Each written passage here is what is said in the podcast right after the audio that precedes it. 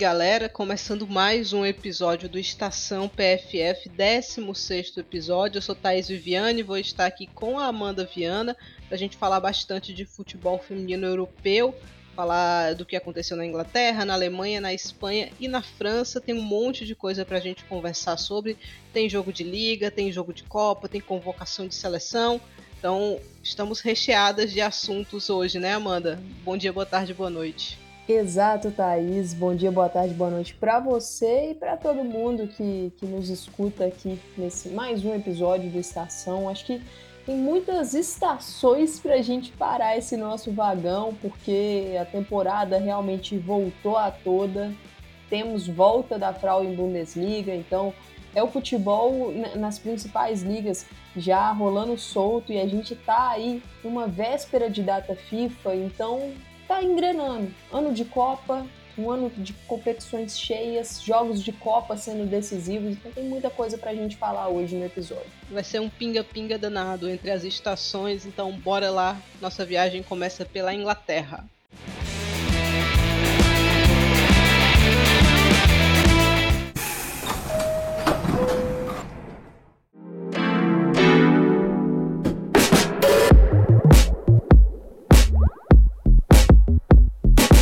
E na 13ª rodada da Liga Inglesa, nós tivemos alguns tropeços importantes aí. O City venceu o Leicester por 2 a 0, o Aston Villa empatou com o Brighton em 1 a 1, o Manchester United empatou com o Everton 0 a 0, Chelsea venceu o Tottenham 3 a 2, o Liverpool venceu o Reading 2 a 0 e o Arsenal empatou com o West Ham em 0 a 0. Botaram o título um pouquinho mais na mão do Chelsea, hein, Amanda? É uma rodada muito boa para as Blues, né, Thaís? Porque o Chelsea tem o mesmo número de jogos que o Manchester United.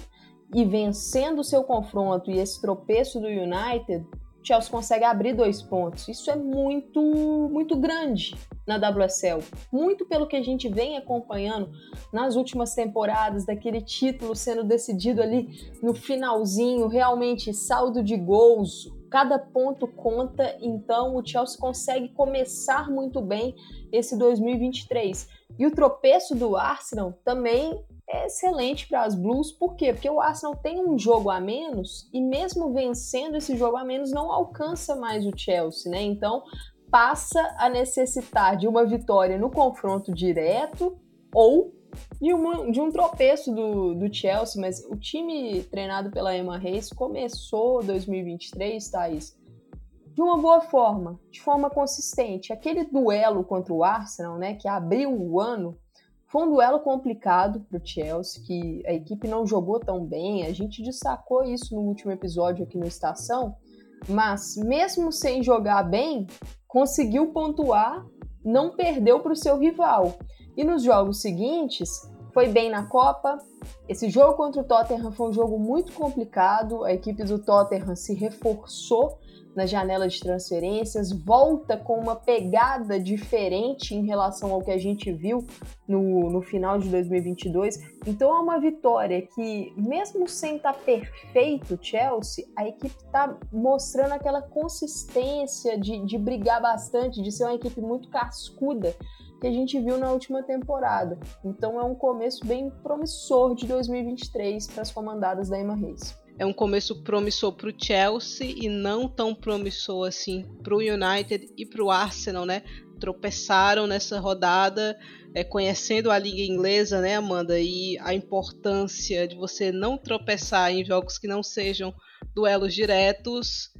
A coisa ficou um pouco mais complicada aqui, né? Especialmente para o Arsenal que tropeçou num jogo contra o West Ham que não podia tropeçar, né? Principalmente vendo o que aconteceu depois é, entre o West Ham e Chelsea pela Copa da Liga. E Thaís, a questão da confiança pega bastante, porque falando pelo United, é o trauma de bater na trave nas duas últimas temporadas. United foi aquela equipe que fez boas campanhas na temporada 2021, na temporada 21-22, chegou a liderar o campeonato em momentos naqueles anos e começou a ruir na segunda metade né, da WSL.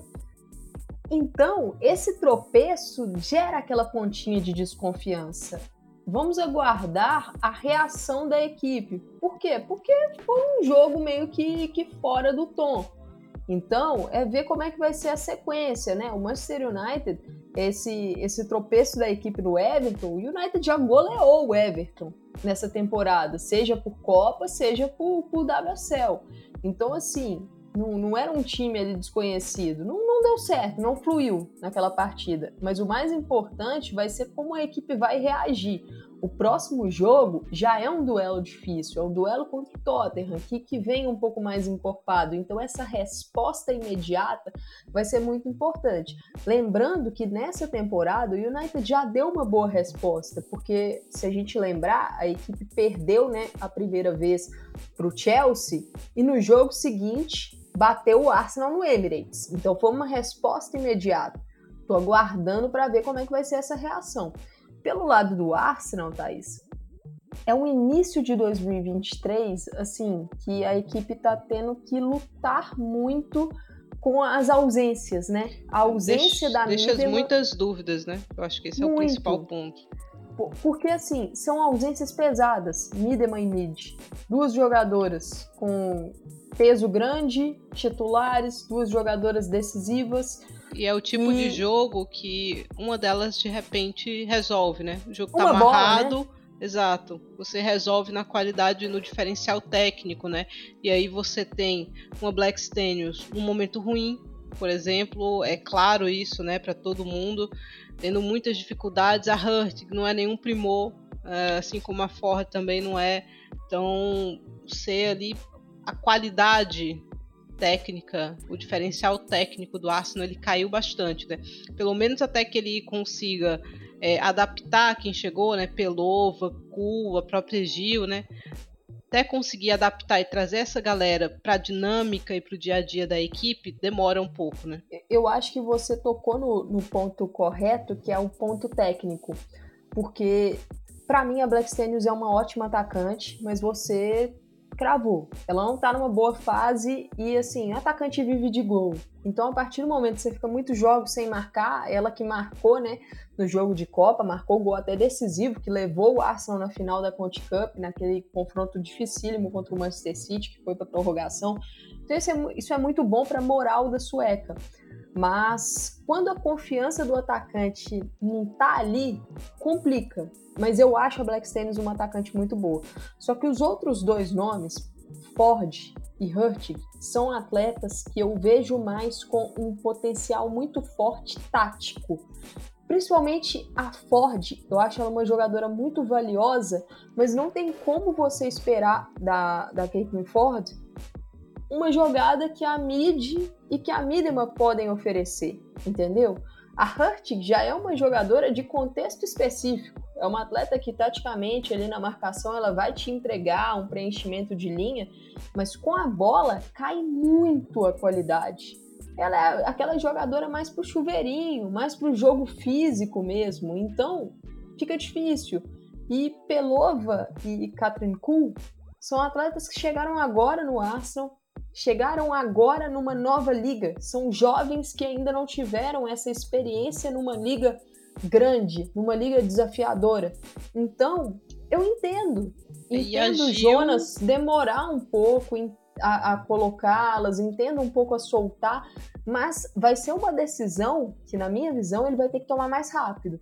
Por exemplo, como a gente viu no jogo contra o Manchester City da Conte Cup, que as duas foram titulares, né, Thaís? Porque uhum. chega uma hora que, assim, você tem que lançar algo novo, não tem é. jeito. É. Ele vai ter que ser usado, né? Não é muito vai. o perfil dele, mas é, o futebol está exigindo isso, né? Nesse momento.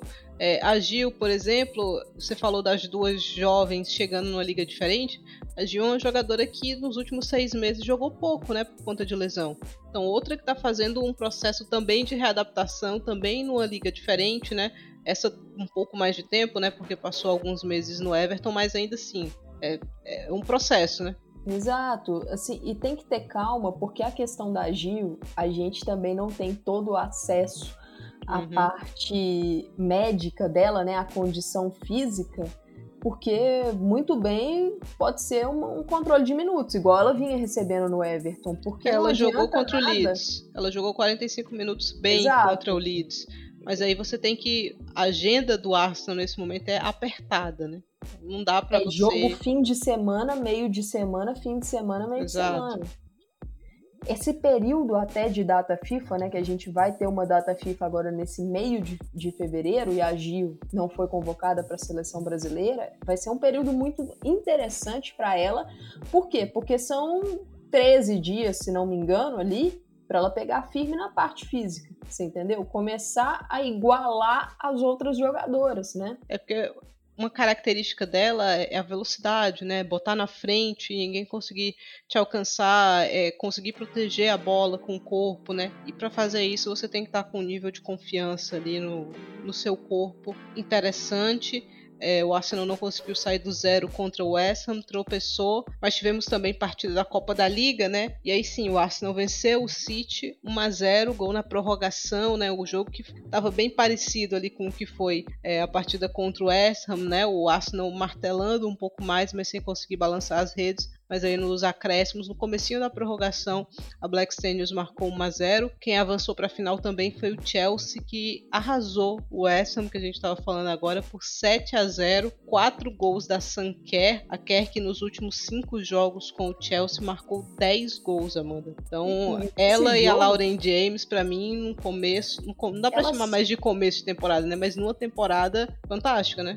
Elas estão voando, Thaís. Elas estão voando. E a Kerr, nesse jogo contra o West Ham, marcou um hat-trick no primeiro tempo. No primeiro tempo. Tudo bem que a equipe do West Ham não foi aquele primor na defesa, né? Assim, são, a, a gente pode até falar, ó, o Arsenal empatou com o West Ham 0 a 0 e o Chelsea meteu 7 no West Ham. Mas aí a gente tem que ver também o adversário, né? Foi um West Ham totalmente diferente em termos defensivos contra o Chelsea do que foi contra o Arsenal. Contra o Arsenal foi uma equipe mais sólida defensivamente. Contra o Chelsea foi uma equipe que cedeu muitos espaços, que pecou muito.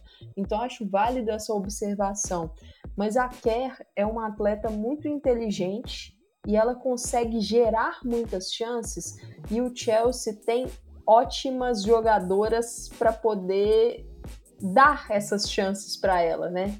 Gruheiten, que é uma jogadora que trabalha muito bem com seu pé esquerdo, cruzando a bola, dando aquelas assistências. A Fran Kirby é uma atleta que às vezes ela pode nem te dar assistência, mas a movimentação dela puxa uma jogadora, puxa uma marcadora, puxa um espaço. E a Lauren James, Thais, para mim, ela tem sido assim um dos destaques dessa temporada da WSL, um dos destaques da temporada no mundo. Porque é, é uma atleta que todo mundo sabia do potencial dela. Isso não era segredo para ninguém. Mas o número de lesões é, de forma repetitiva dela ali no Manchester United, é, assim, é, era um pesar mesmo, porque ela não tinha sequência. A primeira temporada dela pelo Chelsea, que foi a anterior, ela praticamente não jogou e, lógico, fica aquela dúvida: será que a James vai conseguir voltar? E essa temporada 22-23 dela, ela tem tido sequência, ela não está no DM e o resultado está aparecendo dentro de campo. É uma jogadora muito forte, que sabe usar muito bem o corpo, mas ela não fica só nisso. Ela é extremamente técnica. É impressionante como ela conduz a bola próximo do pé dela, é muito difícil roubar a bola da Lauren James, porque ela é uma jogadora que ela sabe usar o corpo, ela sabe proteger a bola, ela sabe o momento certo de acelerar, a finalização dela é potente, então assim, tá caminhando para ser uma jogadora assustadora, Thaís. Só um ponto antes de passar para você, que assim, eu achei curioso, e foi até uma declaração que, que me chamou a atenção e eu até escrevi um texto essa semana para Gol Brasil, a minha coluna, foi sobre isso, que é o jogo sem bola. Na partida contra o Tottenham, né, que Chelsea ganhou de 3 a 2 a Lauren James fez um jogo magistral. Foi magistral a atuação dela. Só que a Emma Reis, quando acabou o jogo, ela falou destacou a boa atuação da James, mas falou que a jogadora precisa evoluir em alguns pontos. E um dos pontos é o jogo sem a bola. A, a Ima Reis falou, com a bola ela é excelente, mas a gente precisa ser paciente com ela. Ela precisa continuar a desenvolver os dois lados do jogo dela. A é muito nova bola, também, né? 21 anos. Muito. É, essa parte de recomposição. Então, assim, é, a gente nota que é uma jogadora que está indo muito bem na temporada, mas que tem um teto muito alto ainda para evoluir, para melhorar. E tá isso. Copa do Mundo tá chegando aí. Inglaterra. É, eu sei, eu sei bem quem vai provar desse primeiro veneno aí da, da Lauren James ali pela direita, né? Da direita puxando para dentro. Ai, Brasil, te prepara. É, em relação a essa partida, né, do Chelsea com o Tottenham, Bethany England, hein?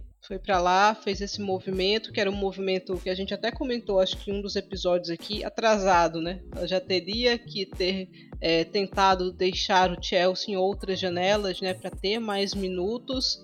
E agora, aparentemente, acho que é o movimento correto, né, Amanda? Exato. É um movimento que ela demorou algumas janelas para executá-lo mas eu acho que ainda executou a tempo, porque esses seis meses para a Copa, eles ainda, ainda dão para ela colocar uma pulguinha atrás da orelha da Sarina Wigman, até porque a England esteve no grupo da Euro, né?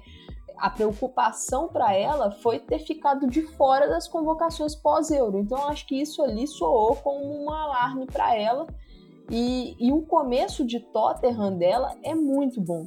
O, o, a England ela, ela trouxe ali para o Tottenham algo que a equipe não tinha, que era uma definidora. Não é que o Tottenham não tinha atacante, mas acho que faltava uma definidora mais clínica para a equipe. Nos e ela já estreou. Ela estreou últimos... marcando gol. É, então, nos últimos quatro jogos, era esse o dado, dado que eu ia trazer aqui, são três gols, né? Então chegou muito bem. Acho que não tem como Exato. duvidar. E assim, acho que o Tottenham fez uma boa janela, né? Porque, por exemplo, trazer a Mana e o Abut também é interessante, porque passa a ser uma organizadora ali, que é outro ponto que faltava também para as Spurs. Mas a England, ela sabe se posicionar muito bem na área. E ela tem feito isso no Tottenham.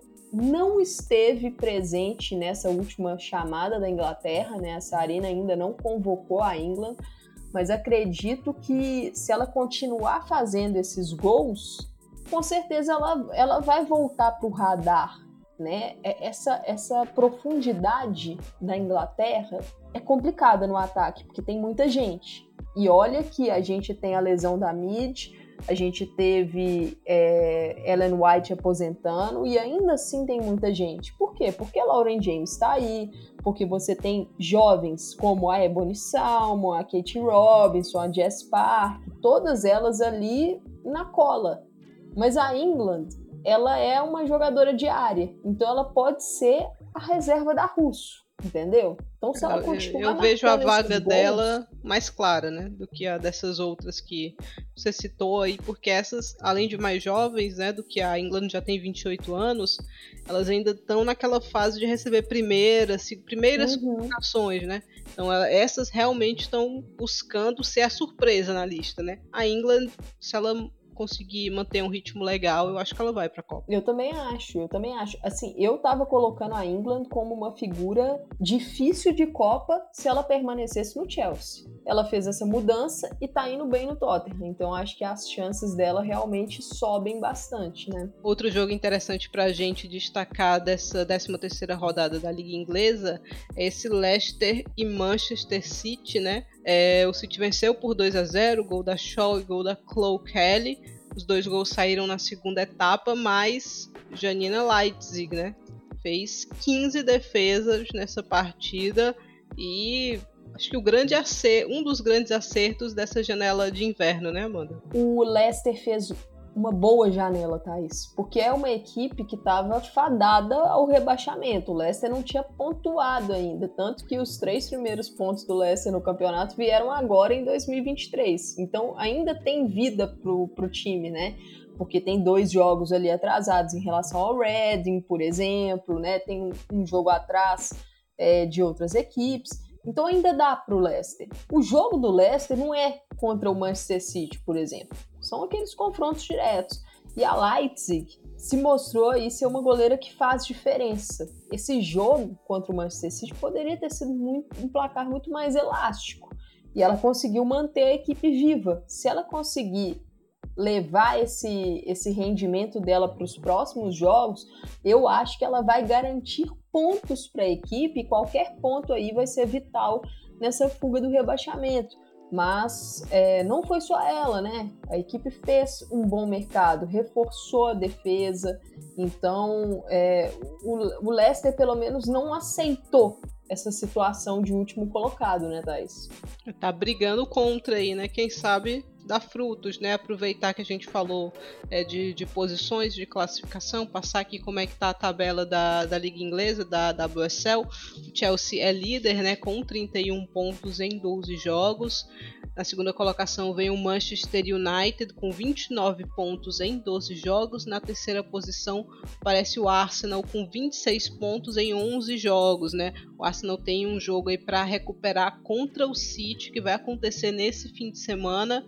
Eu acho que é a última chance do Arsenal brigar por esse título, Amanda. Tem que vencer o City para continuar ali na cola do Chelsea e numa distância razoável para tentar tirar essa diferença de dois pontos num confronto direto, né? É, eu tô com você até pela questão da confiança também, né? Porque se a distância vai ficando maior, você ter que buscar muitos pontos é complicado. E Thaís, tem outra coisa, né? É um confronto muito importante para o Arsenal, mas é um confronto vital para o Manchester City.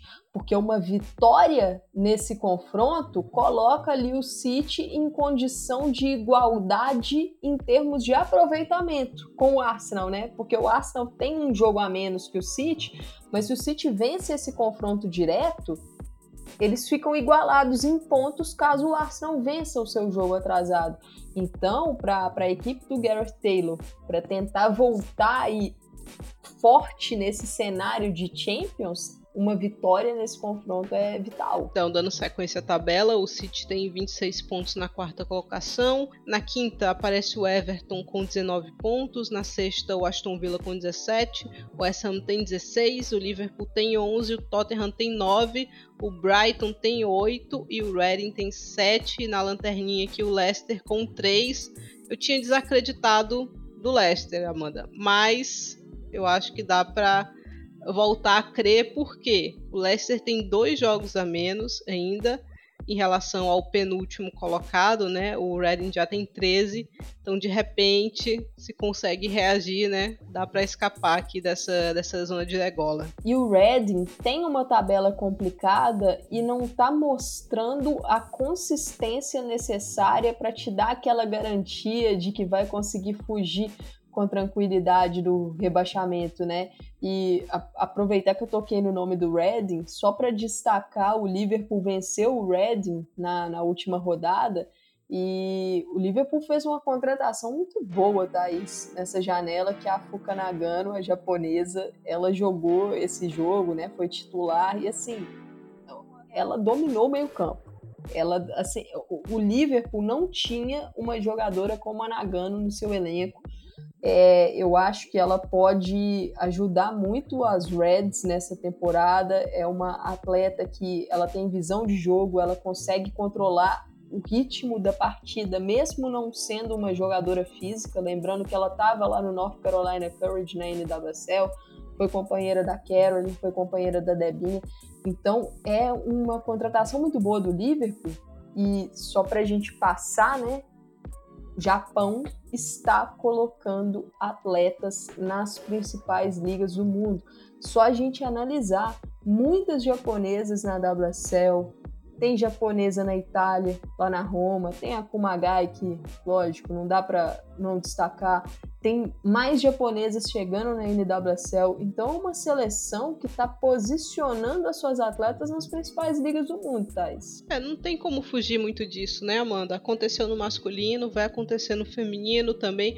O Brasil começa a dar os primeiros passos nessa direção, né? A Austrália já conseguiu fazer isso é, com um pouco de antecedência, então eu acho que é o normal mesmo, é torcer para a gente conseguir colocar as atletas do Brasil em ligas importantes, em grandes equipes, né? Acho que esse é o próximo passo. A gente está dando um passo agora, que é botar as que se destacam nacionalmente em ligas legais lá fora, em equipes legais. Próximo passo é que sejam os melhores times para que a gente tenha presença massiva, né, de brasileiras em duelos de Champions, é, brigando por título, se destacando, né, porque isso significa também que a seleção brasileira feminina vai estar mais fortalecida.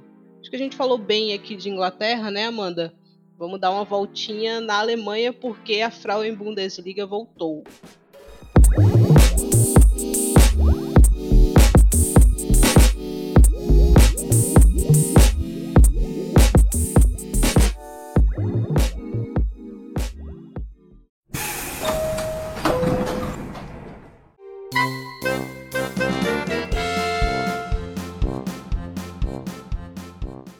Pela 11ª rodada da Frauen Bundesliga, o Essen venceu Colônia por 4 a 0, o Wolfsburg venceu Freiburg também por 4 a 0, o Hoffenheim goleou Duisburg 7 a 0, a Eintracht Frankfurt venceu Meppen 1 a 0, o Werder Bremen venceu o Leverkusen 2 a 0. O duelo entre o Turbine Potsdam e o Bayern de Munique foi adiado, né? O gramado estava congelado, então o jogo não pôde acontecer, mas temos alguns destaques interessantes aqui. Um deles é relacionado ao Bayern de Munique, né, Amanda? Hannah Glass deixou o Bayern e foi para a NWSL. Exato, Thaís. É, é uma jogadora que a gente já sabia que tinha chance de, de deixar a equipe do Bayern. É, a Hannah Glass está machucada.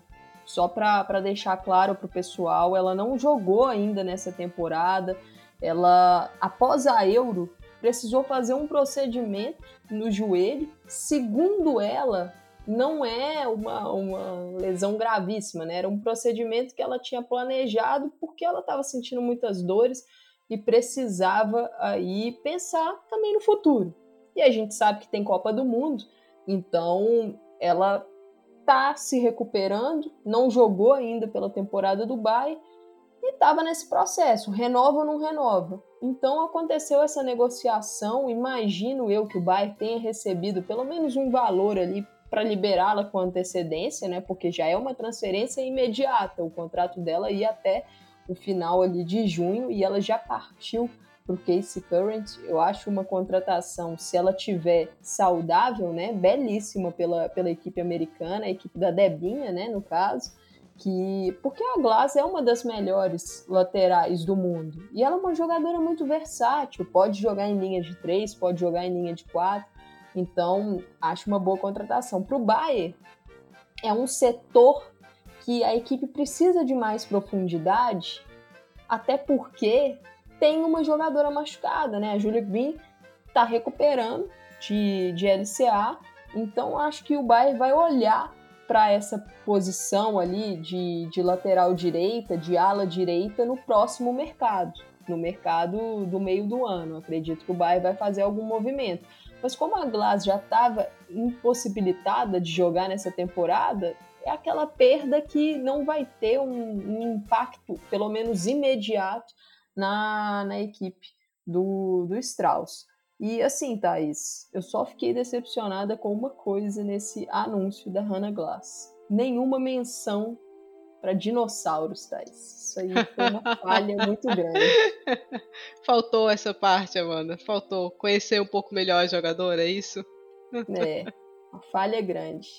Mas assim, você citou aí essa, essa estreia do Bayern, que não aconteceu, né, em 2023, em jogos oficiais por causa desse gramado aí congelado no estádio do Turbine e ruim, né, para o Bayern, porque a equipe vai chegar com aquele ritmo, né, com aquela falta de ritmo no caso, num confronto muito importante contra o Eintracht Frankfurt, o confronto que o Bayern acabou até tropeçando no início né? da, da temporada, né, da Frauen, e lembrando que o Bayern vem de uma derrota a equipe foi derrotada pelo Tigres num amistoso que aconteceu lá no México. O jogo foi 1 a 0 pro Tigres. Então, assim, tá precisando dar uma resposta, né, Thaís? Querendo ou não. Tá precisando dar uma resposta. Eu nunca acho legal ficar devendo o jogo assim, né? Porque uhum. acho que a pressão aumenta um pouco ali quando você precisar recuperar mas teve muito que ser feito. O Bayern até postou uma foto do pré-jogo, né? Porque aconteceu todo o trâmite, né? Todo mundo viajou e tal. E não dava, né? Era o mesmo que tá pisando num bloco de gelo ali o gramado. Então não tinha a menor condição de acontecer. O destaque dessa rodada para mim é a vitória do Werder Bremen. O Werder Bremen voltou a vencer, é, ou melhor, o Werder Bremen conquistou a sua primeira vitória na Frauen Bundesliga 2022-2023, fechou o ano com dois empates, né?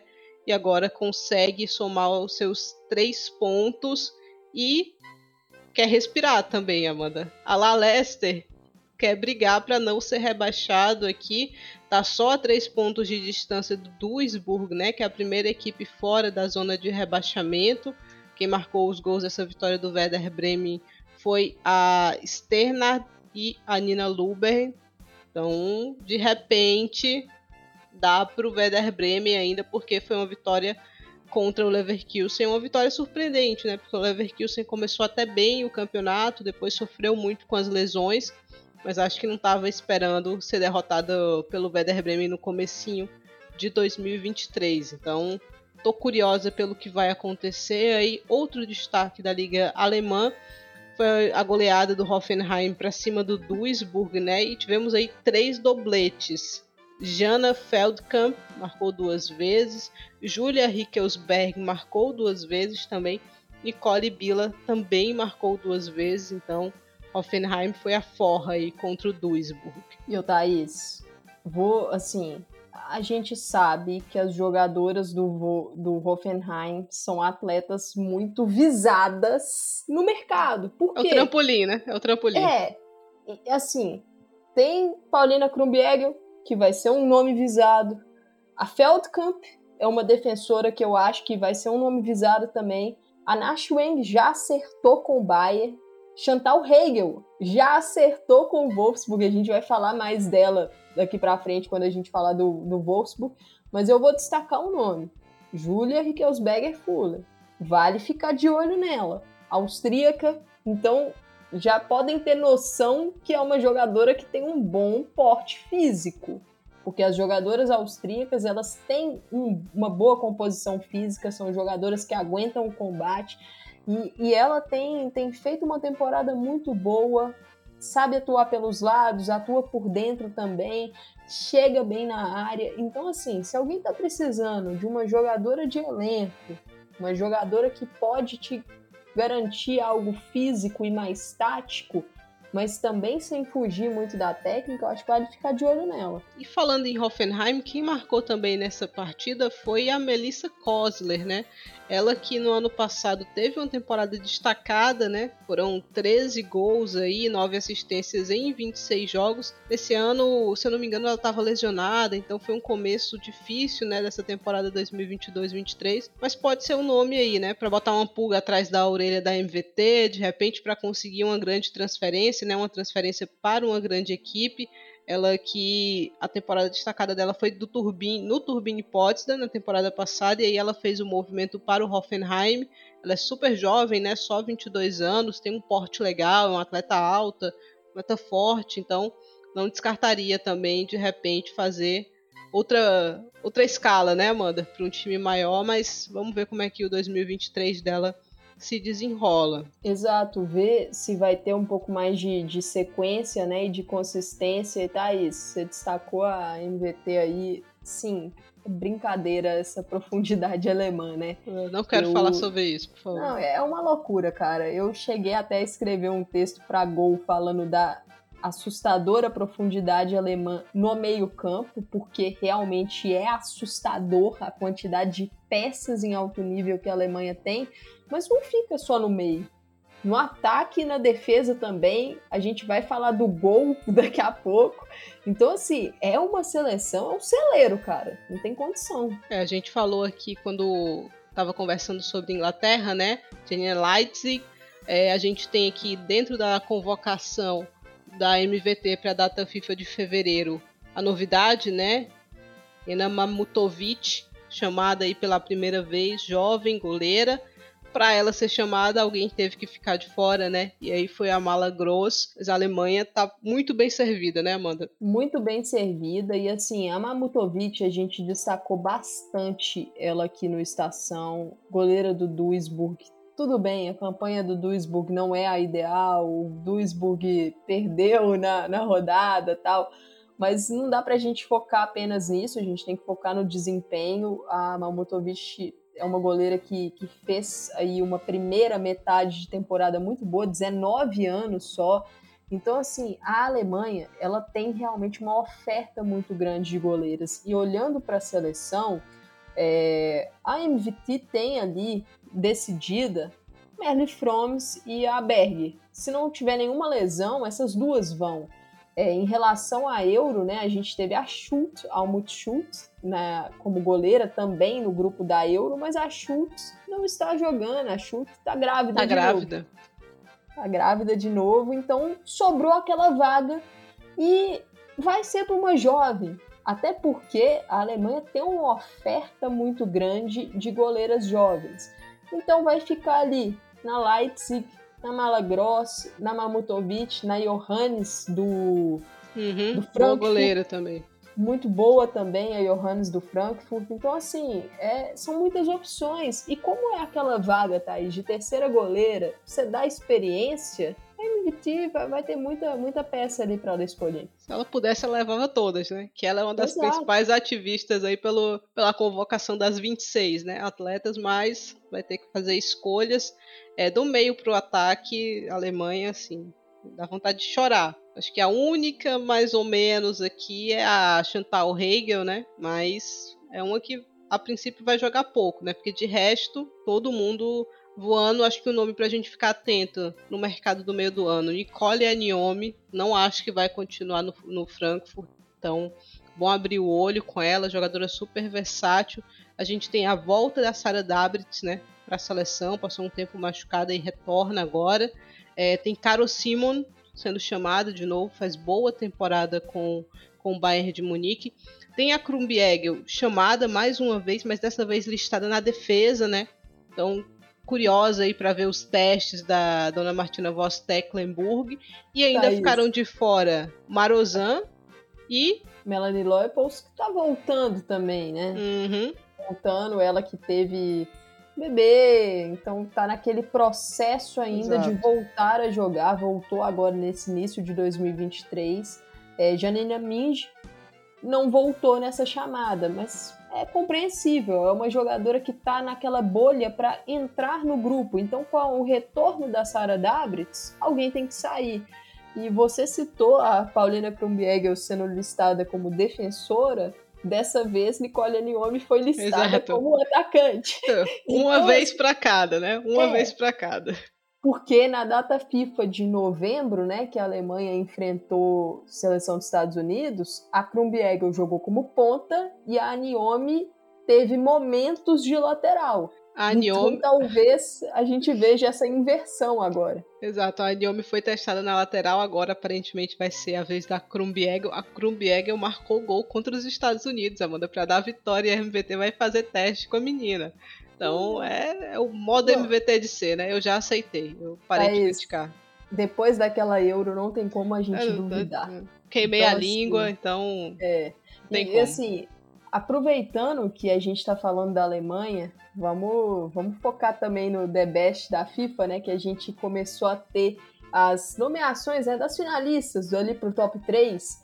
E a MVT ficou fora do top 3 de treinadoras, né? Tivemos aí a indicação da Sarena Wigman, treinadora da Inglaterra, da Sônia Bonpastor, treinadora do Lyon, e de Pia Sunhag, treinadora da seleção brasileira. É, aqui é um momento que não estou falando das indicadas, mas sim destacando a ausência da MVT, que para mim ela merecia estar tá dentro desse top 3. É, acho que a campanha da Alemanha na Euro foi surpreendente, na minha visão, se a gente olhar o pré-Euro. Então, assim, foi uma campanha extremamente sólida e que a Alemanha poderia ter se sagrado campeã e que a Alemanha sai daquela Euro como uma das principais favoritas para a Copa do Mundo de 2023. É, pelo pré-Euro da Alemanha, era algo que eu não estava imaginando naquele, naquele patamar, é. naquele potencial. Então eu achei uma ausência sentida. Eu também não estava imaginando, porque depois que a Sylvia Knight sai, da Alemanha ficou meio uma bagunça, né? A seleção ficou meio, meio largada assim, e aí passaram alguns treinadores por ali. A Alemanha teve um desempenho pífio na Euro de 2017. Assina com a Voss Tecklenburg, né? E ela aceita o projeto de fazer essa renovação também. Obviamente, com uma renovação muito mais farta do que a do Brasil, né? Com um leque de opções gigantesco aí, invejável é, com uma boa mescla né, de juventude e experiência. A Alemanha era os sonhos, mas ainda assim dá trabalho, né? Tanto que ela acaba caindo de forma precoce, dá para dizer, na Copa do Mundo de 2019, né? Mas, poxa, ela bota uma Lena Oberdorf contra a Espanha, se eu não me engano, com 17 anos, titular, né? Então ela levou um monte de menina nessa convocação da, da do Mundial de 2019. Acabou caindo para a Suécia, né? O que, se eu não me engano, foi, foi até um, algo historicamente surpreendente, né? Porque a Suécia é uma freguesaça da Alemanha, mas ela deu sequência ao trabalho, mesmo com essa frustração, mesmo com esse resultado negativo, ficou de fora das Olimpíadas, né? Que era um, um fato ali novo. Deu sequência a esse trabalho de renovação, chamando meninas, fazendo muitos testes, e aí eu acho que foi esse momento que pra gente e pros torcedores, pra gente assim, pro público que acompanha. O trabalho ficou meio incompreensível, né?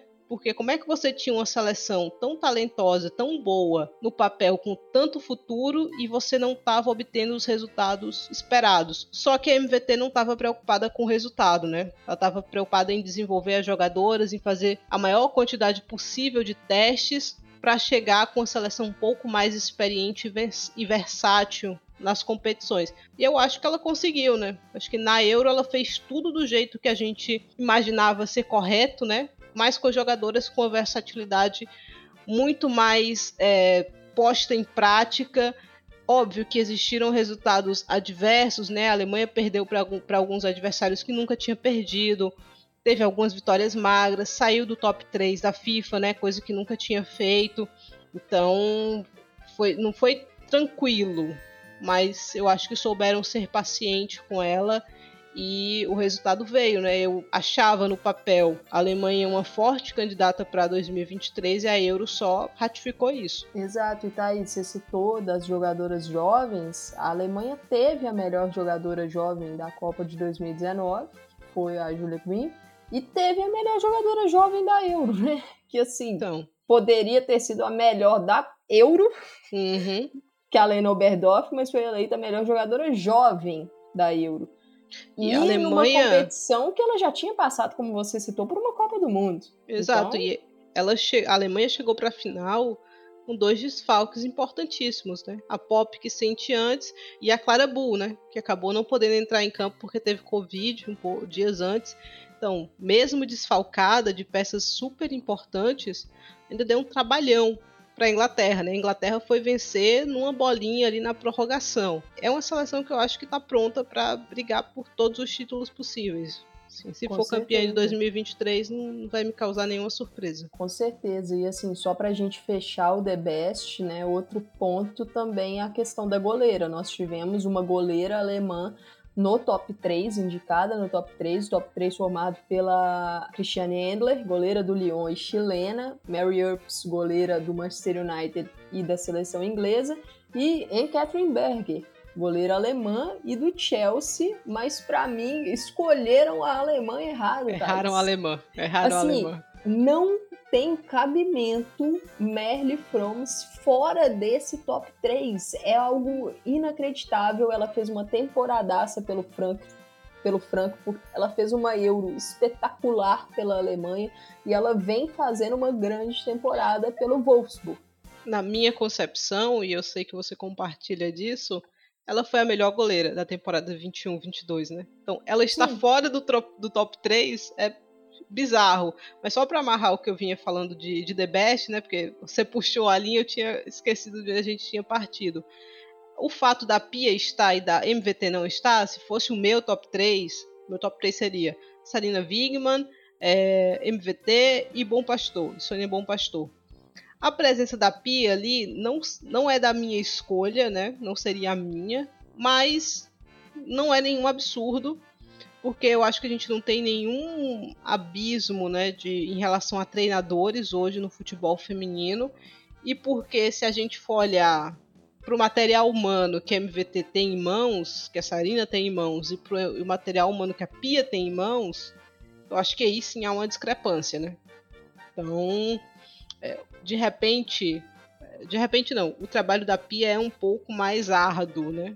Do que o da MVT, em termos de ter que buscar mesmo, né? De fazer essa peneira.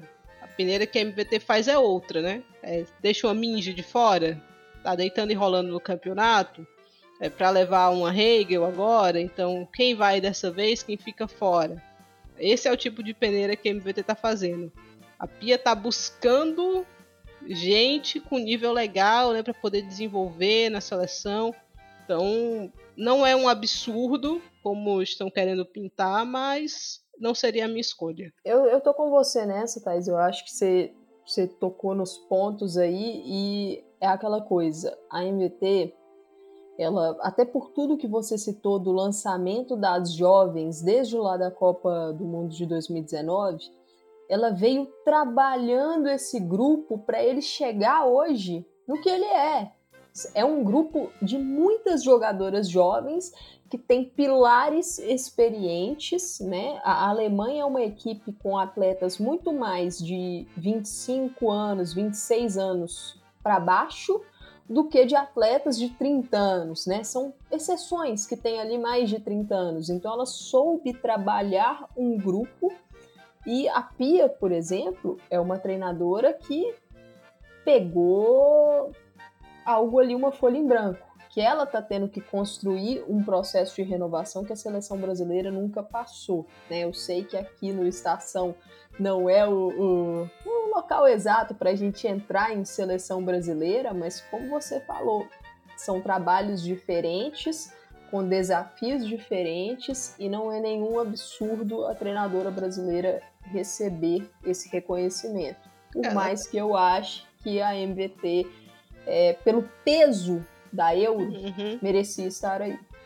Exato, olhando só para o que foi 2021-22, né? Eu, eu botaria a MVT também. Ela que passou por um processo similar na Suíça, né? Também esse processo, esse, esse trabalho um pouco mais árduo, né? De encontrar, de levar, de classificar a seleção, né?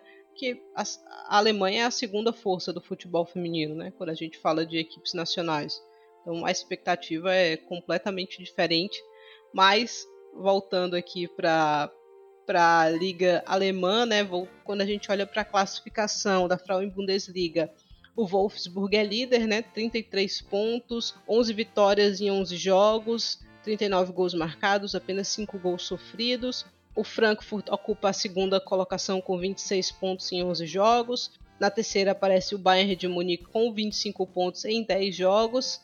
E aí na sequência a gente tem Hoffenheim com 20, Freiburg com 19, Essen com 13, Leverkusen com 12, Meppen com 12, Colônia com 10, Duisburg com 10, Werder Bremen lutando para sair da zona de rebaixamento com 7 pontos e Potsdam tem apenas um pontinho. A situação do Potsdam é bastante complicada. É, em relação ao Wolfsburg, Eva Paiol fazendo uma temporadaça, né, Amanda? Saudável, sendo a artilheira que a gente sabe que ela tem capacidade de ser, mas agora sem sofrer com as lesões, né? Espetacular, espetacular. E assim, a Paior, ela é uma jogadora muito consistente. O que a atrapalha são as lesões. A partir do momento que ela consegue ficar saudável, que é o que vem acontecendo nessa temporada 22-23, a gente nota isso dentro de campo. É um gol atrás do outro e olha que ela perde muito gol também, mas é, o senso de colocação dela é que faz com que ela tenha um número alto de oportunidades e a partir ela perde muito gol, mas ela também converte muito. Então ela é uma, é uma das melhores atacantes do, do mundo aí, com certeza, e o Wolfsburg tê-la disponível aí nessa temporada toda, com certeza é um, é um fator muito grande, pensando até em Champions, né? Que foi um ponto que eu acho que fez falta para o Wolfsburg na temporada passada, Thais. Exatamente. É, por clube, né? A Paior já tem 18 gols e 8 assistências em 17 jogos disputados até o momento. Ela que já tem uma, duas, três, quatro, cinco, seis, sete, oito temporadas de Wolfsburg, apesar de ter apenas 26 anos, né? Então está na equipe das Lobas há muito tempo. Tem mais um detalhe em relação ao Wolfsburg é que a Pop ganhou o prêmio de melhor jogadora da Baixa Saxônia, um prêmio que eu nem sabia que existia, para ser bem sincera, mas ela levou. É, é, um prêmio que concorre todo mundo junto, jogadores do masculino e jogadoras do feminino, né? E a Pop terminou levando aí a premiação. É, a Lena, que é da mesma região que ela, na Alemanha, também esteve ali no top 3, então as equipes femininas fizeram muito sucesso né, em 2022 na Alemanha, Amanda. Oh, sucesso alto e a gente tem visto é, bastante esse sucesso, Thaís, no público, no interesse da galera, no interesse da torcida. Então tem sido muito legal acompanhar isso. E Thaís, para a gente fechar o Wolfsburg aqui, um ponto que acho que até entra a nossa, nossa próxima estação, né? Que é a contratação da Chantal Hegel. O Wolfsburg anunciou a meio-campista do Hoffenheim. Ela chega para as Lobas no meio do ano, ou seja, vai chegar para a próxima temporada, mais uma vez o Wolfsburg atacando o mercado, né, daquela forma antecipada. É algo que a equipe faz isso muito bem. E assim, hum, eu acabei pensando uma contratação agora de uma meio-campista, sendo que o Wolfsburg teve uma meio-campista procurada na janela anterior, que foi a Dilrud, procurada, bastante procurada pelo Barcelona, e o Wolfsburg até estava aberto nego a negociar, mas falou: eu só libero a Rude, lógico, por um valor, mas se eu encontrar também uma substituta. E o Wolfsburg aparentemente encontrou essa substituta para a próxima temporada. Então é um movimento aí, esse namoro de Ururde e Barcelona que a gente tem que ficar de olho pro 2023, 2024, né, Thais? Exato. Se sair, sai com multa, né? Sai com o Barcelona tendo que pagar uma grana que aparentemente estava disposto a pagar e o Wolfsburg teria concordado com o valor aí. Então vamos ver se essa contratação, se essa transação, na verdade, ainda se concretiza é, no meio deste ano. Só para dar a informação certinha em relação a Pop, é isso mesmo, foi eleita jogadora de futebol de 2022 da Baixa Saxônia. A Lena Oberdorf ficou na segunda colocação e na terceira colocação ficou o Ron Robert Ziller. Então, acho que falamos bem aqui do tudo que rolou na Alemanha. Vamos para a Espanha.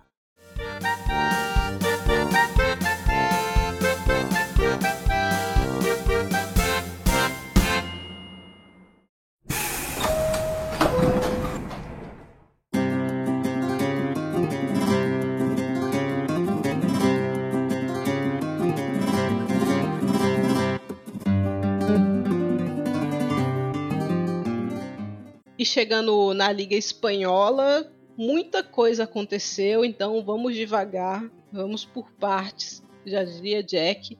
Nesse período, nós tivemos a 17 rodada, a 18 e tivemos a recuperação de alguns jogos que estavam atrasados. Pela 13ª rodada, o Barcelona enfrentou o Valência e venceu por 4 a 0. O Real Madrid enfrentou a Real Sociedade e venceu por 4 a 1. Pela recuperação da 16ª rodada, o Sevilha venceu o Sporting Huelva por 1 a 0. Em recuperação da terceira rodada, o Real Madrid venceu o Granadilha Tenerife por 3 a 2, um jogo dificílimo. Na 17ª rodada, o Villarreal venceu o Alavés 1 a 0, o Madrid CFF venceu o Betis 1 a 0, o Levante venceu o Alhama 3 a 1, o Real Madrid venceu o Atlético Bilbao 2 a 1 o Atlético de Madrid empatou com Sevilha 1 a 1. A Real Sociedade venceu o Sporting Huelva 4 a 0. O Valência venceu o Levante Las Planas 3 a 0. Barcelona goleou o Granadilha Tenerife 6 a 0. Pela 18ª rodada, o Granadilha Tenerife venceu o Atlético Bilbao Alhama e Levante Las Planas ficaram no 0 a 0. O Levante derrotou o Alavés 2 a 0. Real Madrid goleou o Valência 6 a 1. O Sevilha venceu o Villarreal 1 a 0. O Madrid CFF empatou com a Real Sociedad 2 a 2. Atlético de Madrid venceu o Sporting Elva 3 a 1 e o Barcelona goleou o Betis por 7 a 0. Ufa, trazer alguns destaques aqui, né? Não dá pra gente passar por todos esses jogos, mas trazer alguns destaques. Quero ouvir depois o que, é que você acha sobre eles. Amanda Ochoala, nesse período que a gente falou, né? Marcou 3 hat-tricks, 10 gols em 4 jogos. Caroline Weir voltou a se destacar pelo Real Madrid, né? Marcou 4 gols também nesses jogos que eu falei e dentre esses quatro gols estava o primeiro hat-trick da sua carreira. O Atlético de Madrid voltou a vencer né, depois de quatro rodadas, tinha derrotado o Betis no dia 17 de dezembro depois empatou com Granadilha Tenerife, empatou com Villarreal, empatou com Madrid CFF, empatou com Sevilha e aí contra o Sporting Huelva voltou a vencer. A vitória coincide com a Ludmilla também voltando a balançar as redes, né? Ela que marcou o gol nesse jogo contra a equipe onubense. A Eva Navarro é um destaque positivo desse período, marcou contra o Villarreal, marcou contra o Sevilha. E aí, Amanda, o que é que você tem para destacar desse apanhado, né, de Liga Espanhola? Eu acho que são bons destaques, Thaís. É, a questão da Ochoala, para mim, é, confiança, né? É, eu cheguei a citar essa questão de confiança quando a gente estava falando da Black Stenius lá no Arsenal. E a Ochoala teve um início de temporada difícil no Barcelona, porque foi uma jogadora que perdeu a pré-temporada, ela machucou é, quando estava servindo a Nigéria, né, lá na, na Copa Africana de Nações. Então foi um início muito lento para ela. E, e, a gente sabe que, pelas características de jogo da Oshuala, estar bem fisicamente faz toda a diferença para a fluidez do, do seu futebol. E agora ela engatou, pegou realmente no tranco e tá aí distribuindo hat-tricks. É, a, a, a, gente via a Alba Redondo na liderança absoluta da artilharia do, do campeonato espanhol e a Oshuala passou assim passou reto. Já ultrapassou a Alba Redondo, tem 17 gols na, na temporada. É, é um reforço que o Barcelona ganha, porque é uma atleta que, que não estava conseguindo render tanto naquela reta final de 2022 e começa aí a produzir nesse início de 2023 de uma forma absurda, sensacional. Seu destaque da Caroline Weir Doeu, Thaís, fazer esse destaque.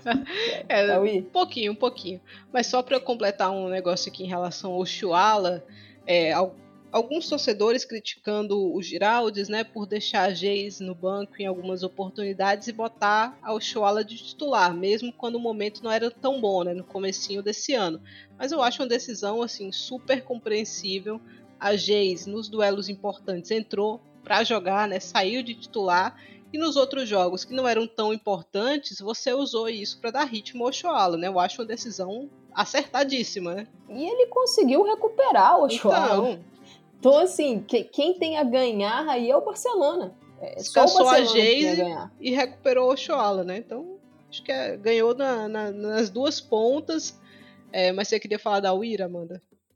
A Uir é uma jogadora que ela é fundamental para o Real Madrid assim, a gente, a gente sabe que o Real Madrid passou por algumas instabilidades ali e, e ela tem sido decisiva. Tem marcado ali golzinhos de vitórias de jogos, marcou e agora, como você destacou, o primeiro hat-trick da carreira. Foi importante, vital nessa vitória contra o Granadilha Tenerife, nesse jogo de recuperação, né? Uma partida muito difícil, uma partida polêmica até, Thaís, se você quiser falar depois sobre esse duelo, mas a UIR foi decisivo nesse jogo. Então, é, o, o, assim, para ver o Real Madrid além dessa temporada, a Caroline Weir foi um grande reforço nessa janela numa posição muito procurada no mercado, que é a posição de meio-campista, e o Real Madrid conseguiu a sua contratação. Esse tipo de jogadora que o Real precisa buscar para a próxima temporada, precisa rechear mais o seu elenco com esse tipo de atleta, né? Jogadoras que têm aí uma boa rodagem, uma experiência maior em jogos grandes, o Real precisa rechear o seu elenco com atletas mais decisivas, não apenas no meio-campo, que é onde a Weir joga, mas no ataque, na sua defesa. Então é tentar captar aí nesse mercado jogadoras do estilo da Weir. É, olhando aqui para os números dela nessa temporada, né, são com o Real Madrid, claro, são 19 gols e 14 assistências em 28 jogos, então vai sendo aí realmente um nome importante para a temporada. Continuo achando que nos jogos grandes ela some, né? Ela some um pouco, especialmente Mas aí contra é o Barcelona. um problema coletivo, Thaís. É assim, poderia estar tá rendendo mais? Poderia, mas o Real também não estava rendendo mais outras atletas também, entendeu? É contra o Atlético ela deu uma boa sumida também. Então, não é só o Barcelona, mas vamos, estou tentando ser mais compreensiva, Amanda. Por favor, me apoie nessa. É, você tinha falado em relação ao jogo contra o Granadilha Tenerife, né? Que realmente é sempre uma partida complicada. O Real nunca tinha vencido jogando em La Palmeira, né? Venceu, na verdade, em dois dos quatro campos é, que nunca tinha vencido na liga, né? Venceu no Antônio Puchades, que é o campo do Valência, nunca tinha vencido lá. Venceu também lá Palmeira, que é o campo do Granadilha Tenerife, nunca tinha vencido lá. Faltam o Johan Cruyff e o Jesus Navas, que é o, o campo do Sevilha. É uma partida polêmica porque o campo do Granadilha é ruim, né? O Granadilha até tem um estádio melhor que ele pode jogar, mas não é sempre que ele escolhe jogar lá esse jogo como imagino que existia a expectativa que fosse ser um pouco mais complicado, levou para o campo mais difícil, né, para o adversário. É, Barcelona já perdeu o título aqui nesse, nesse campo e é sempre uma caixinha de bombom, né? Gramado ruim, gramado sintético, super apertadinho e aí você teve algumas alguns choques, né, um pouco mais duros é, um deles foi o da Misa com a Jacina Blum, né? Uma saída ali equivocada da goleira do Real Madrid, que acabou se chocando de forma muito perigosa, né? Com a jogadora do Granadilha Tenerife. Ela sentiu, né? Precisou passar a noite no hospital. Depois disso, já recebeu alta médica, né? Mas teve gente que pediu a, a expulsão da Misa nesse, nesse lance. Eu acho que não foi um lance intencional mas é um acaba sendo um choque muito forte, né? Então não seria absurdo para mim se ela tivesse sido expulsa. Eu acho que o amarelo ficou de bom tamanho. Tem um pênalti também que o Granadilha reclama no fim da partida, né? Além de um gol que o ângulo não é o melhor, mas aparentemente a Tolete está um pouco adiantada, né? Então as coisas aí da arbitragem do futebol espanhol que toda rodada proporciona algo interessante, dessa vez acabou pesando ali pro Granadilha, né, Amanda? Exato, pesou pro Granadilha e um jogo decisivo. Real Madrid agradece porque foi uma vitória muito importante para dar um passo ali pensando em, em, Champions, em garantir a vaga na Champions e para consolidar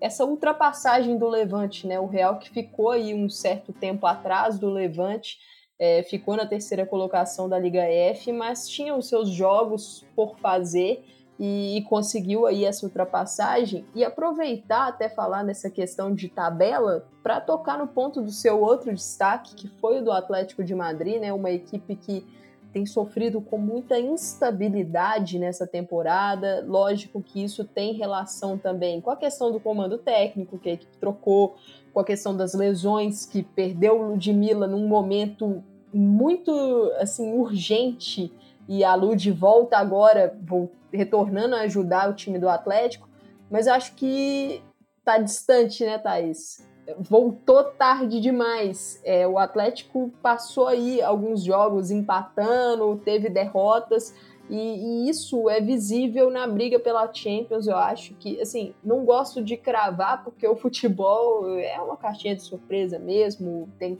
coisas assim, milagres que podem acontecer mas está muito difícil para o Atlético. O Atlético hoje está em quarto com 33 pontos, mesmo número de jogos dos seus rivais, e está a 11 pontos do Levante, que é o terceiro, e 16 pontos do Real, que é o segundo.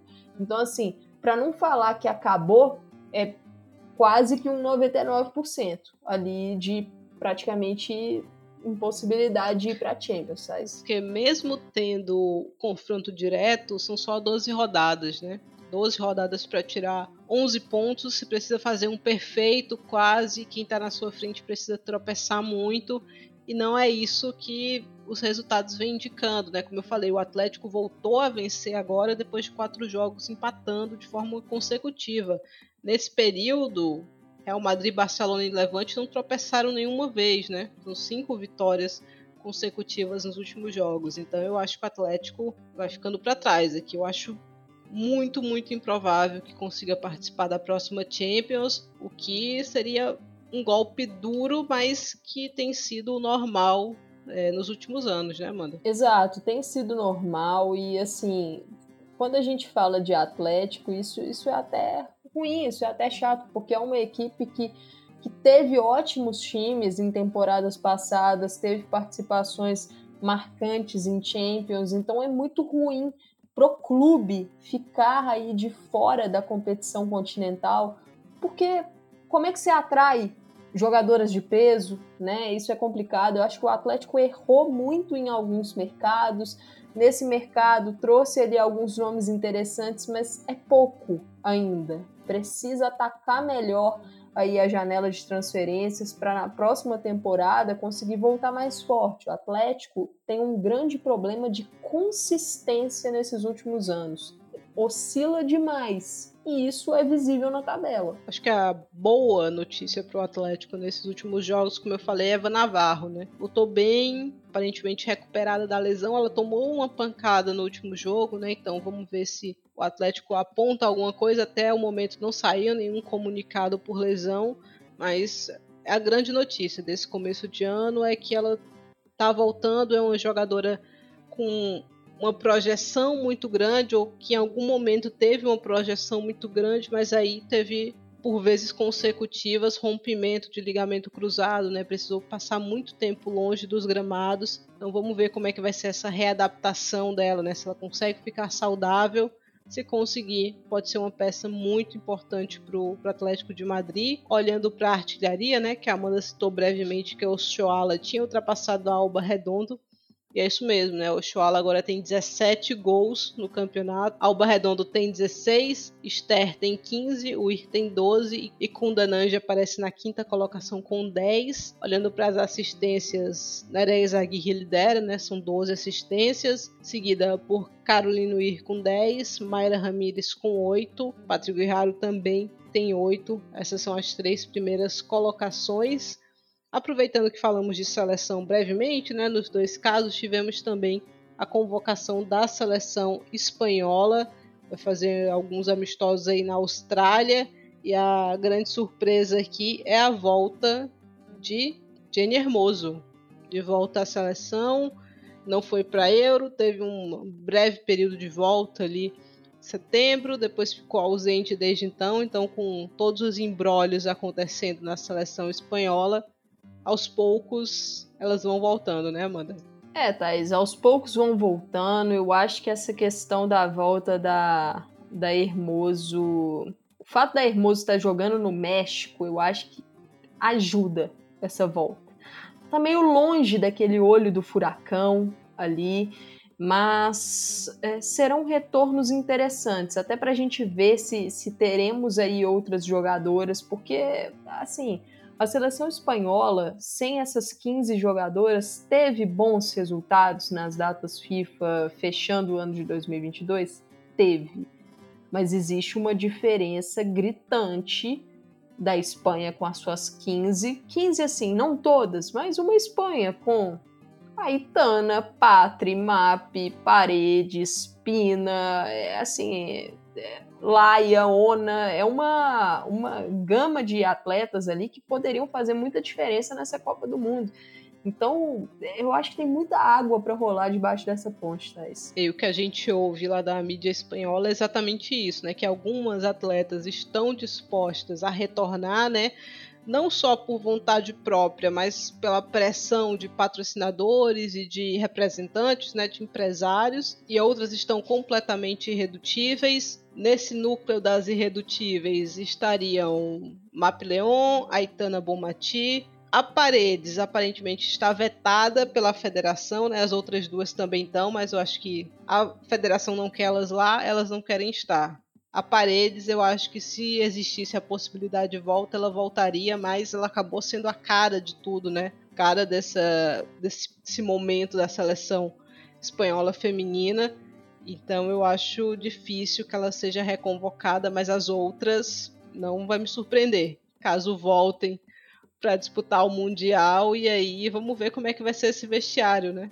Porque naquele Real e Barça que aconteceu em Madrid, né? Que aconteceu pela Liga, o clima deu uma esquentada ali, né? E, e o Thaís, assim, teve uma declaração do, do Jorge Vilda nessa coletiva dele de convocação, que é uma declaração marcante para mim. É, não tenho aqui as aspas do Vilda, então vou tentar reproduzir, mas ele falou que qualidade, qualidade técnica no caso, essas coisas, não, não são tudo. Que a questão do vestiário, a questão ali do relacionamento é muito importante. Então, assim, eu, eu li essa declaração dele como um aviso também. Tipo assim, ele não vai chamar uma atleta que não, entre aspas, aceite ali o comando dele no vestiário. É, então tem muita coisa para rolar debaixo dessa ponte. Eu acho que ainda vai ter muita treta aí pelo caminho até a Copa do Mundo. Também acho, acho que vai ter gente voltando e acho que esse vestiário vai pegar fogo aí. A gente ainda teve nesse período o sorteio, né, da Copa da Rainha e pelas quartas de final teremos Alhama e Granadilha Tenerife, Osasuna e Atlético Bilbao, Granada e Atlético de Madrid, Vila Real e Real Madrid. Os jogos acontecem entre os dias 7 e 9 de março na casa do mandante, né? Partida única na casa da equipe mandante, ou seja, Alhama, Osasuna, Granada e Vila Real. Olhando para a classificação. Oi. Essa é uma chance aí de algumas equipes conquistarem o tão sonhado título, né? algumas, né? Então, é uma, é uma chance grande essa Copa do Rei, porque o Barcelona foi eliminado, né? Tá tentando aí algum recurso, mas não, vai, não vai, ganhar, gente. Não vai rolar. É, foi eliminado pelaquela situação da Geise de ter jogado pelo Madrid CFF na última temporada, ter sido expulsa e precisava cumprir a automática, não cumpriu, jogou pelo Barcelona, então a equipe foi punida. Então acho que é uma chance de, de título, sim, para Real Madrid, por exemplo, né? Atlético de Madrid, outro exemplo, é, ficar de olho porque o peso virá. E tá aí, só antes de você passar aí para a classificação, só destacar uma coisa, aproveitar para indicar um perfil no, no Twitter, que é um perfil muito bom de cobertura da Liga F, é o arroba Liga F Brasil. É, a galera tá sempre acompanhando aqui o Estação, então mandar um abraço também. Estão fazendo um fio lá muito interessante de jogadoras da Liga F que ficaram sem contrato no final da temporada. Tem muito nome ali importante, como Nereza Aguirre, eu acho que é um nome de peso.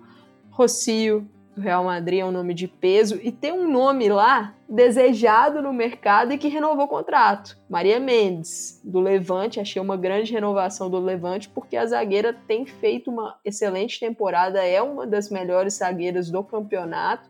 E teve convocação para a seleção da Espanha. Então fica aí o, a anotação, né? Fica aí, deixa anotado aí. É, desejada por Barcelona e Real Madrid, né? O, o nome dela foi relacionado às duas equipes já, só que ela tem 21 anos, se eu não me engano, então ela ainda está naquela lista de cláusula de compensação, né? Então, para ela ficaria mais complicado porque mesmo que o contrato termine, você ainda precisaria pagar uma quantia geralmente alta então as equipes não estão muito dispostas. Né? O Real não assinou com a Laia no, na temporada passada por isso, né? A cláusula da Laia era super alta, muito mais do que o Real tinha intenção de pagar.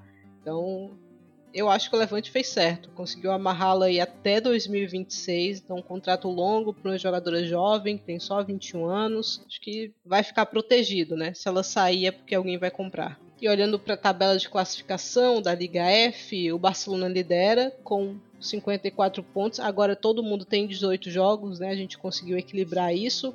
O Barcelona é líder com 54 pontos, o Real Madrid é o segundo colocado com 49, na terceira posição aparece o Levante com 44 pontos, o Atlético de Madrid é quarto com 33, o Madrid CFF tem 30, a Real Sociedade tem 26, o Valência tem 24, o Sevilha tem 23, o Granadilha Tenerife tem 20, o Atlético Bilbao tem 17, o Sporting Huelva tem 17, o Levante Las Palmas tem 16, o Villarreal tem 15, o Betis tem 14, o Alhama tem 13 e o Alavés tem 12. A briga na parte de baixo aqui ainda promete ser muito interessante, mas acho que falamos bem de Espanha. Vamos agora para a França.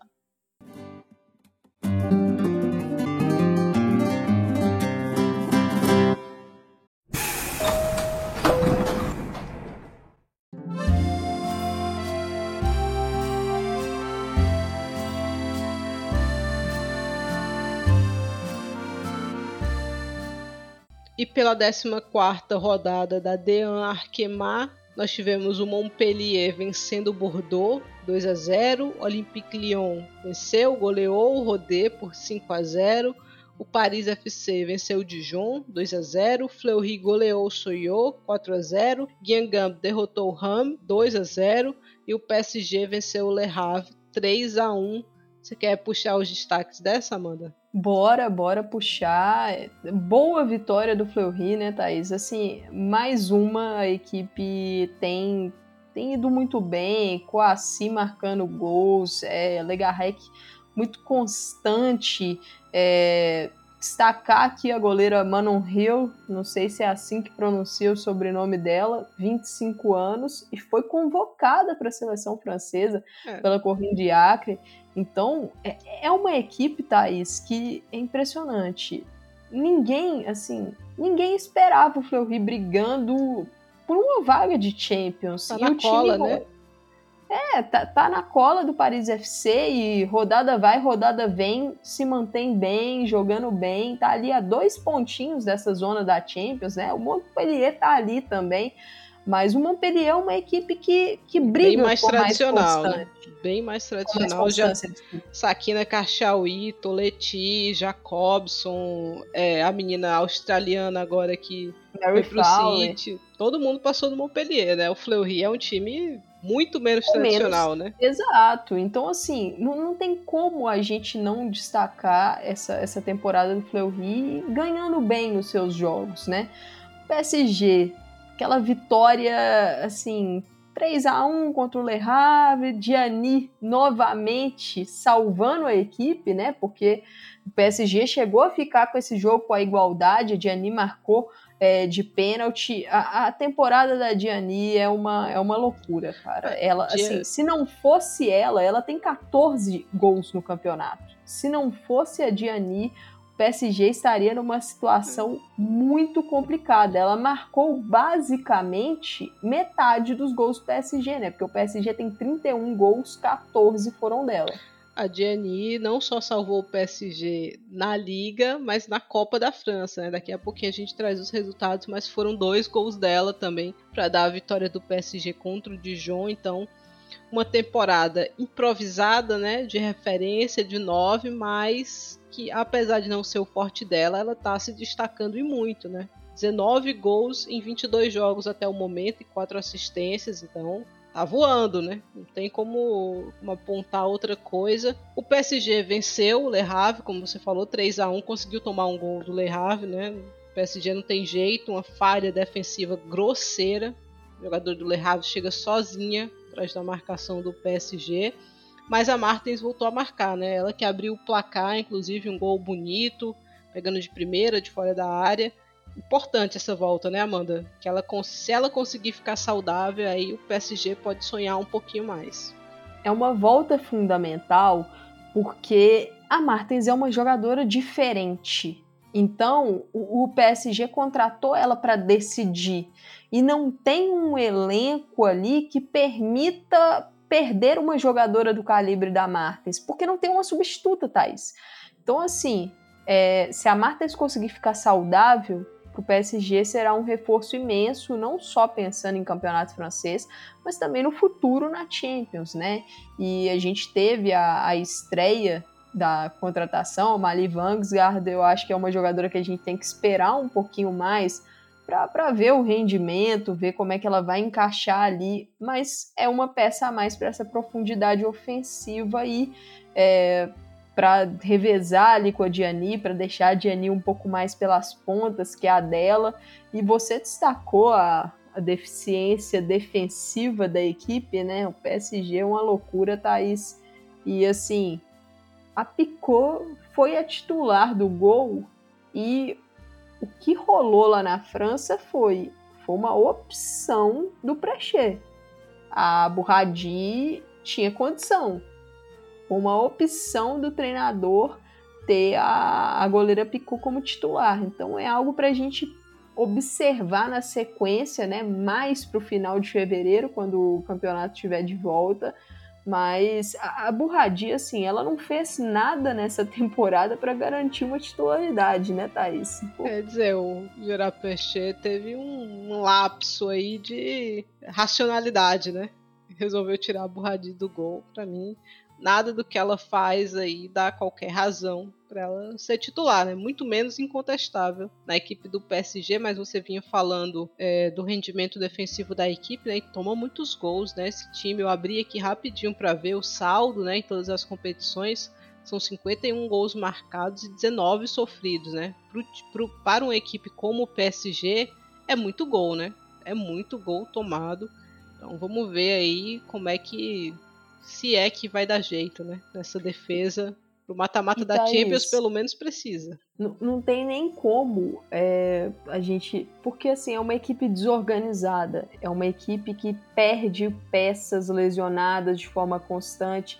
É, a gente teve a volta aí nesse início de 2023 da Paulina Dudek nos treinamentos. A Dudek que teve uma lesão grave, rompeu o ligamento cruzado anterior. Então, assim é, ter a do deck de volta quando ela estiver bem fisicamente, né, acho que vai ser um grande reforço para a equipe do PSG, que está com algumas ausências, né? Sakina Cachauí tá machucada, Elisa de Almeida tá machucada. A gente sabe que a de Almeida é uma jogadora que costuma falhar, sabe? Limitada. Mas para uma equipe que não tem profundidade defensiva, qualquer desfalque faz diferença.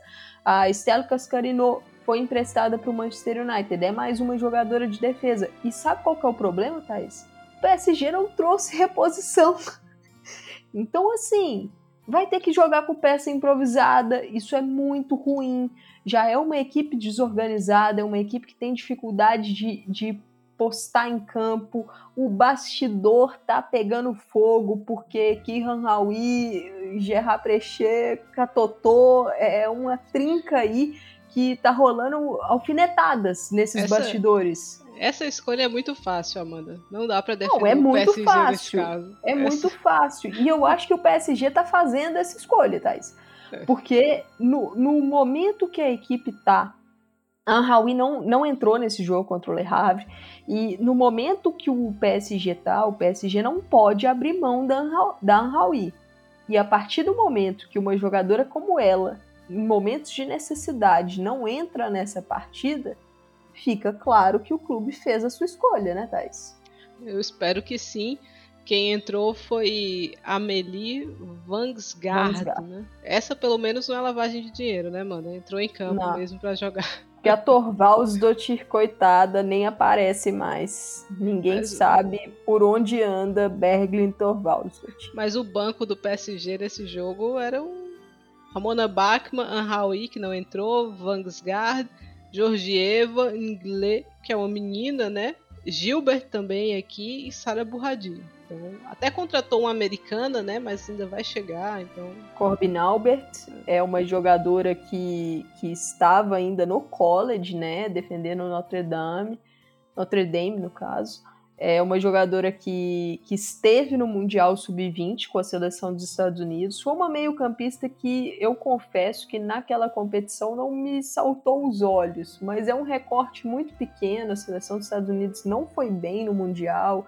Então eu acho até interessante o PSG estar tá olhando para promessas, mas o PSG não precisa apenas de promessas, o PSG precisa de jogadoras prontas. E a gente citou aqui a Diani, Thais. A Diani tem o seu contrato acabando no meio do ano. E é uma renovação importantíssima para o PSG. É uma renovação fundamental, né? Importantíssimo é.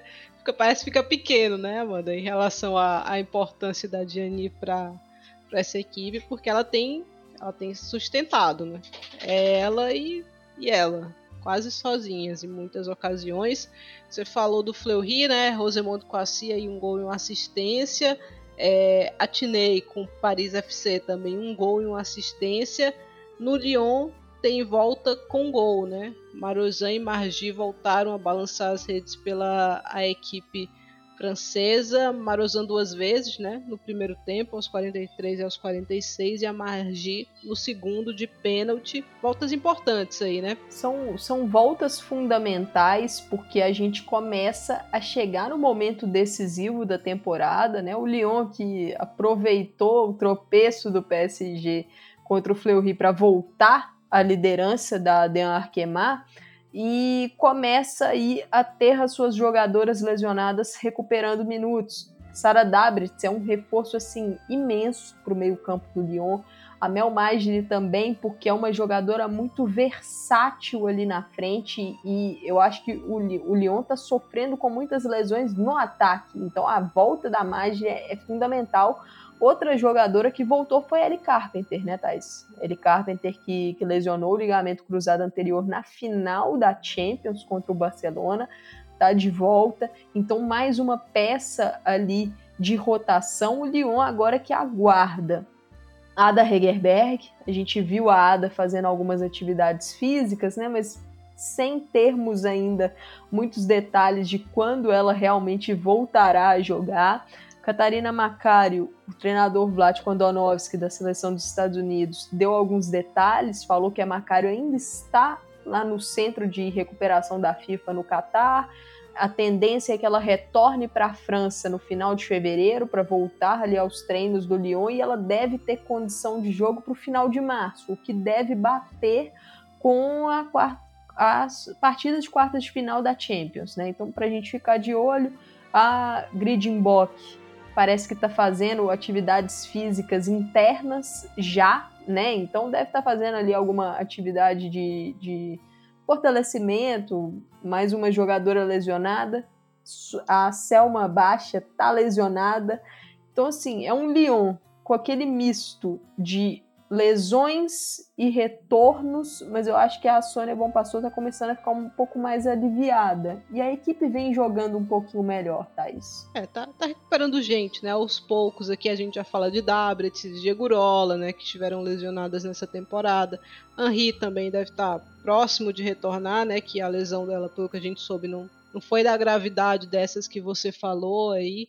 Então, aos pouquinhos, o Lyon tá se recuperando, vamos ver se vai dar tempo de ganhar ritmo, né? Para Champions, depende obviamente de quem vai ser o adversário também. Então, vamos aguardar cenas dos próximos capítulos aí. A gente teve também oitavas de final da Copa da França, né, nesse período.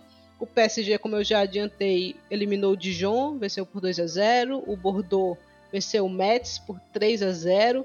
O Lyon eliminou o Montpellier 2 a 0, Fleury eliminou o Le Havre 2 a 0, o Rams eliminou o Soyot 2 a 0, Nantes eliminou o Cannes 6 a 1, Olympique Marseille eliminou o Guingamp nos pênaltis 6 a 5, né? Empataram em 2 a 2 e depois nos pênaltis 6 a 5. E o Tonon Evian venceu o Lens por 5 a 0. Pelas quartas de final nós teremos o Marseille pegando o Evian, Fleury pega o Nantes, o PSG pega o Bordeaux e o Lyon pega o Rams. As malvadonas do Fabrício Abriel muito provavelmente vão chegar a mais uma semifinal de Copa da França, né, Amanda? Isso é por temporada consecutiva, hein? Vem aí. Vem, vem aí, vem aí. Tô, tô nesse aguardo, Thaís. Tô, tô nessa expectativa aí para essa, pra essa possível semi de Copa da França. E Imagina o Fleury um eliminando o PSG. Loucura. Ô, Thaís, depois daquele jogo então, que a então. gente viu pelo campeonato, que foi assim, um, uma loucura. Foi uma das melhores partidas do, do campeonato francês. Foi uma loucura esse confronto entre, entre PSG e Fleury, 4 a 4 E assim, eu não ponho minha mão no fogo pelo PSG, Thais. E tá fazendo uma grande temporada. Existe a possibilidade, não, não dá pra. Mas vamos, vamos esperar, né? Ainda tem muito chão aí. E só mais um destaque sobre o Lyon, eu até fui puxar o, os dados aqui. Quem trouxe esse dado foi o Daniel Marques. Ele, ele é um, um jornalista que faz algumas estatísticas da Deon Arquemar e ele trouxe um dado muito interessante sobre a Vanessa Gilles no livro. A canadense, ela que chegou por empréstimo naquela reta final da janela do meio do ano, né? Ela chegou machucada para o Lyon, pertence ao Angel City lá do da NWSL e com 10 jogos que ela não esteve, o Lyon só não sofreu gol em 3. Ela jogou 13 jogos e o Lyon não sofreu gol em 12.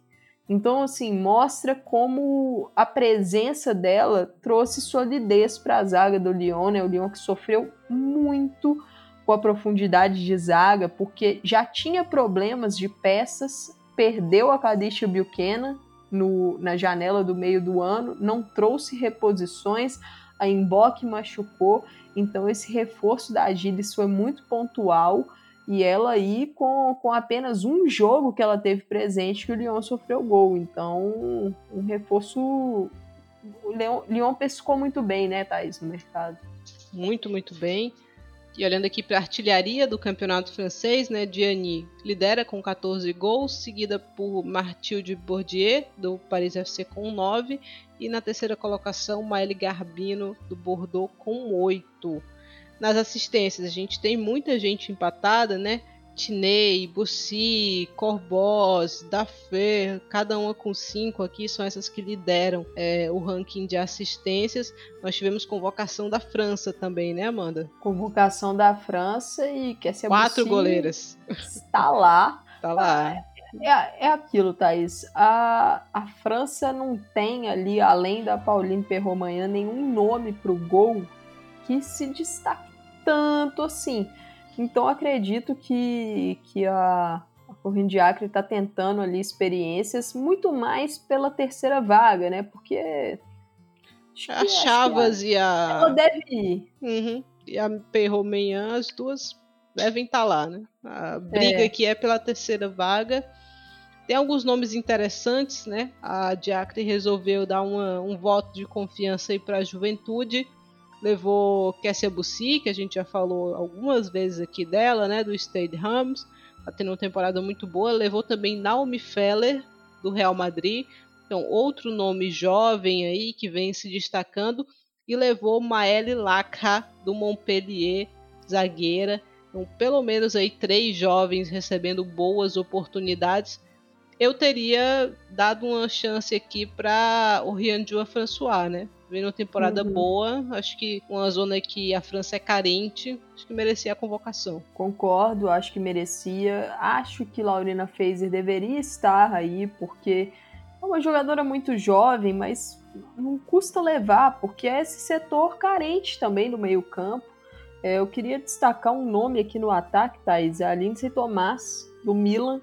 Tem feito uma boa temporada lá pelo Milan. Então a gente sabe que que a Diacre está tentando recuperar esse ataque da França, né? A equipe, desde a lesão da Catotô lá na Euro, não conseguiu funcionar ali no sistema ofensivo.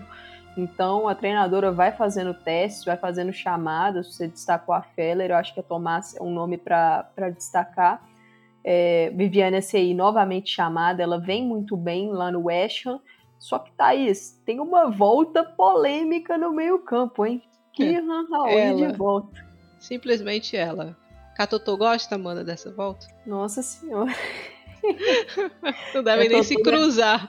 Ela deve estar tá revirando o olho lá. e assim, e, assim, Thaís, se não me engano, é, é basicamente um ano aí de, de Anhaui nela, que, que ela também tinha voltado para a seleção contra naquele torneio da França contra uhum. o Brasil.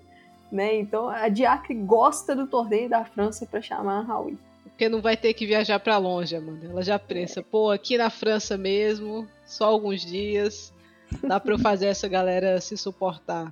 É, não e, sei, assim, né? Acho que é uma, é uma jogadora muito problemática aí, né? É arriscado. eu acho. Não, também. eu acho que não compensa pelo todo.